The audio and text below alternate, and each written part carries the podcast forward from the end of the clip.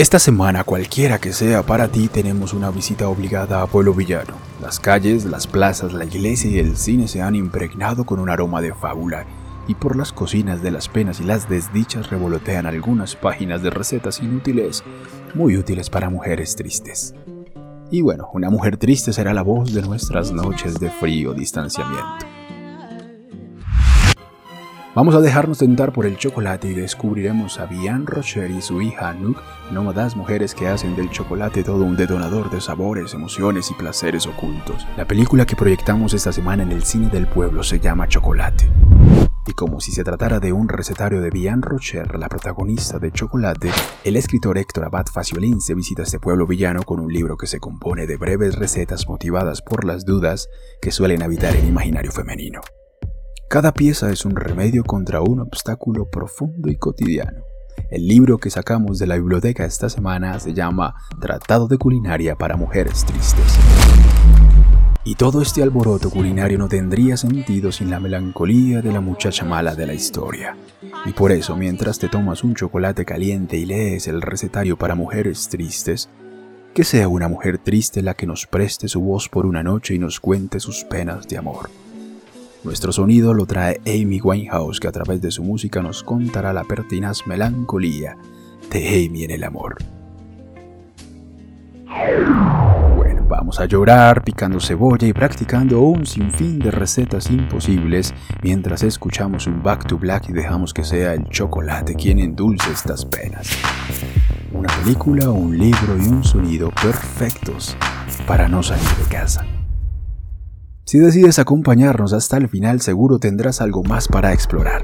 Nuestra receta sigue siendo la misma, cine, música y literatura. Bienvenidos a pueblovillano.com. Bienvenidos al podcast del entretenimiento cultural.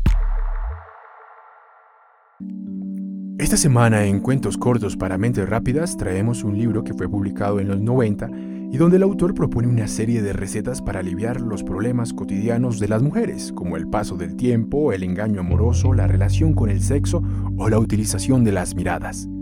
Esta semana traemos el libro de Héctor Abad Faciolince, Tratado de Culinaria para Mujeres Tristes. El nombre más hermoso y clásico de la manzana lo recibe una fruta con sabor de rosa. Es rara, escasa, aromática. Nadie la cultiva, crece por ahí en árboles gigantes que dan sombra a otros sembrados. Su corteza es lisa y circular, con dos pepas adentro. Es casi seca, con una leve humedad de pétalo. Aquí se llama pomo.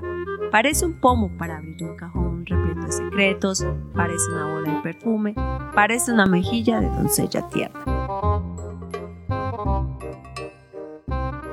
Si comes pomas al caer la tarde, besarás por la noche en perfecta armonía con la otra boca. Si comes pomas en la madrugada, revivirás los besos perfectos de la noche. Come pomas para aprender a besar, come pomas que te besen. ¿Y el secreto del beso cuál será? A veces nos parece que el otro nos entrega, enuncia una frontera con sus dientes, asoma dudas en sus labios tiesos y la ventosa no funciona como si el alma, es decir, el aliento, se negara a entregarse. En cambio, hay otros en que las bocas casan perfectamente, como una ficha de rompecabezas con su correspondiente. Eso es, a veces otras bocas no empatan con las nuestras. No hay empatía, no se encuentran. Hasta no dar un beso profundo y prolongado, no sabrás si el que te gusta, te gusta hasta la muerte.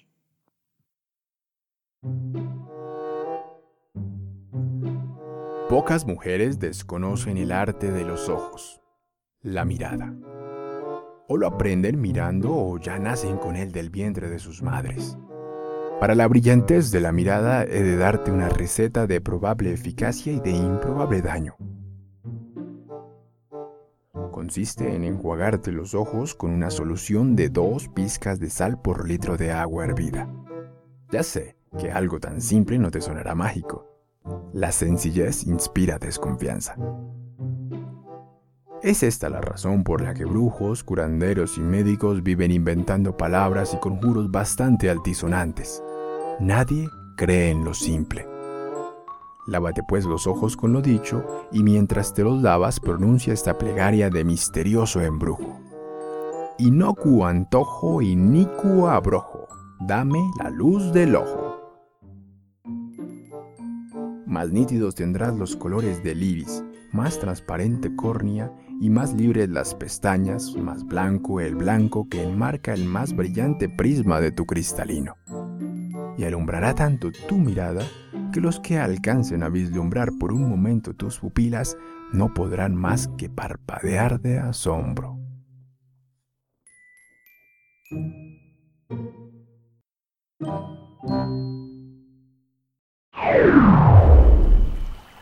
You like it? Taking you home with you, wherever you go. Yeah, why not? Your way must be harder. Each time having to make a new home from scratch. Well, maybe this time I'll get it right. What do you mean? Maybe I'll stay. Chocolate es una película que en apariencia narra una historia sencilla y apuesta de manera clara a la metáfora. Vuela por encima de la realidad por lo que es recomendable no ser demasiado estrictos con las referencias en cuanto a hechos, escenarios y lenguaje. Sin embargo, la realidad de los personajes principales, en especial el reparto femenino, hacen de la película un discurso poderoso capaz de transformar pensamientos y posturas rígidas. A medida que avanza se vuelve reflexiva y personal, como el chocolate. Cada personaje toma forma y volumen y algunos se muestran amargos, oscuros, otros dulces, sencillos, tradicionales, deseables y hasta prohibidos, como el chocolate. Es un descubrimiento del alma, es quitar esa envoltura, la imagen y postura con la que la sociedad se encarga de envolvernos. Todo un cambio de paradigma frente al amor propio, el placer de disfrutar nuestra esencia, nuestro aroma y libertad como seres humanos. La película realmente es una conexión a la humanidad como raza. Está englobada en un pueblo chico de algún lugar remoto de Francia, pero que fácilmente puede ser cualquier lugar del mundo. Y más allá de decirnos quién tiene la razón y quién no, busca reflexionar sobre las diferencias entre nosotros mismos como seres humanos, porque al final amargos o dulces, la esencia que nos compone es la misma, como el chocolate. Es una mezcla de historias y personajes, cuentos narrados dentro de un cuento con conflictos de adultos, donde resaltan y resultan más aleccionadores curiosamente los personajes infantiles. Son los niños quienes unen extremos y quienes hacen que el bueno se vea con los mismos defectos que el malo. Creo que ahondar en los sótanos de los personajes de este pueblo que ha vivido encerrado en sí mismo durante mucho tiempo permite que la historia vaya más allá de un cuento fácil y hace mucho más creíble a los personajes. Es tal vez por este ramillete de posibilidades y personajes lo que hace que esta película cobre valor y resonancia en el espectador. Son múltiples los conflictos y relaciones donde uno se puede ver identificado. Alfred Molina, Juliette Binoche y Johnny Depp protagonizan la película que esta semana proyectamos en Pueblo Villano. Chocolate. Opening a chocolaterie just in time for Lent. Oh, yes, it does seem inappropriate. Chili pepper and hot chocolate. It'll give you a lift. Tastes like something I had when I was a girl. For your husband. Cocoa nibs from Guatemala. To awaken the passions. You've obviously never met my husband. You've obviously never tried these. Nunca pensé que tuviera... Nunca pensé que mi voz fuera especial o diferente. Y de hecho no quería ser cantante. Yo era cantante, pero quería ser periodista o algo así. No pensaba que cantar fuera algo tan especial. Por eso me gusta escribir mis canciones, porque creo que eso es como un compromiso.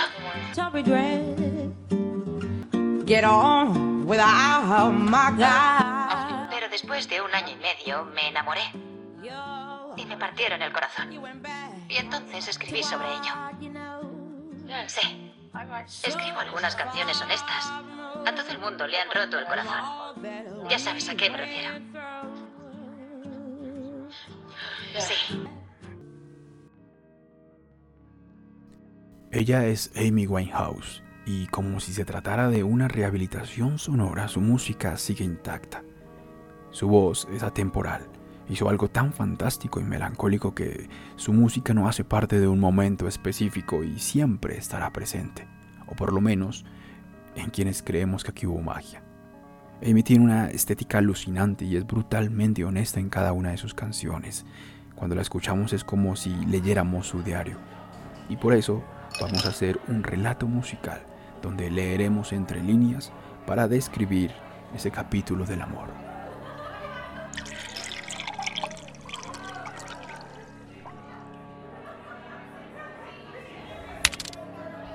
Ella le dice a su chico que él muy bien sabe que no es buena, que trae problemas. Pero no hay otro y nunca más habrá otro. Se pasa la vida entera comprobándole al mundo que él es su amor, su destino y su dolor. En la mañana le reclama porque no es fuerte. ¿No te has dado cuenta? Se supone que tú eres el hombre, le dice. Hay silencio. Ella respira, fuma, bebe y vuelve a beber y de su boca solo sale humo mezclado con unas tenues palabras. Ambos sabemos lo que es esto, le dice. Ella tiene tantos reclamos en su cabeza, pero solo atina a decir en medio de su ebriedad que se suponía él era el hombre por quien ella vivía.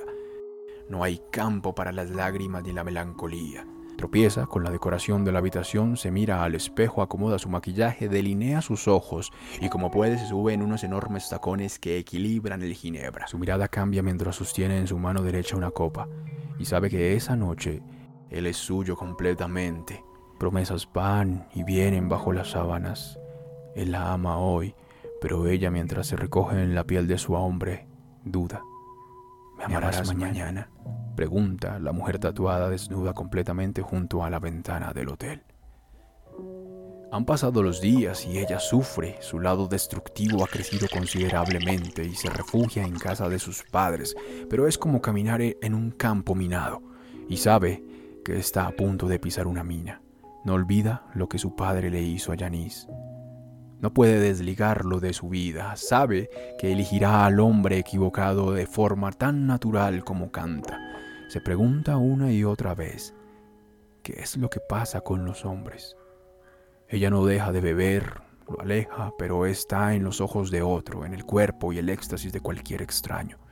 Sabe que no ha sido infiel, porque no lo ha dejado de pensar, se pueden parecer a él, pero igual el amor es ciego. Y ahora el cuadro final, porque el amor es un juego perdido. Love is a losing game. Y ella lo sabe. Su delgado cuerpo cada vez soporta menos el peso de su copa. Ella se niega a dejarlo porque esta es una canción de amor, y así se trate de alguna guerra inhumana, ella quiere mantenerse firme a su lado, aun cuando sabe de su amargo final. Todo está en negro, y el tiempo de arrepentimiento no existe. Él se ha ido a terrenos desconocidos y Amy, Amy está de vuelta a la oscuridad. Back to Black.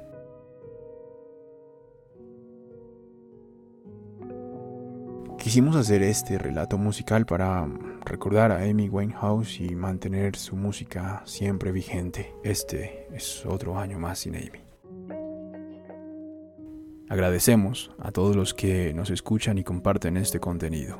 Seguro sabremos encontrarnos.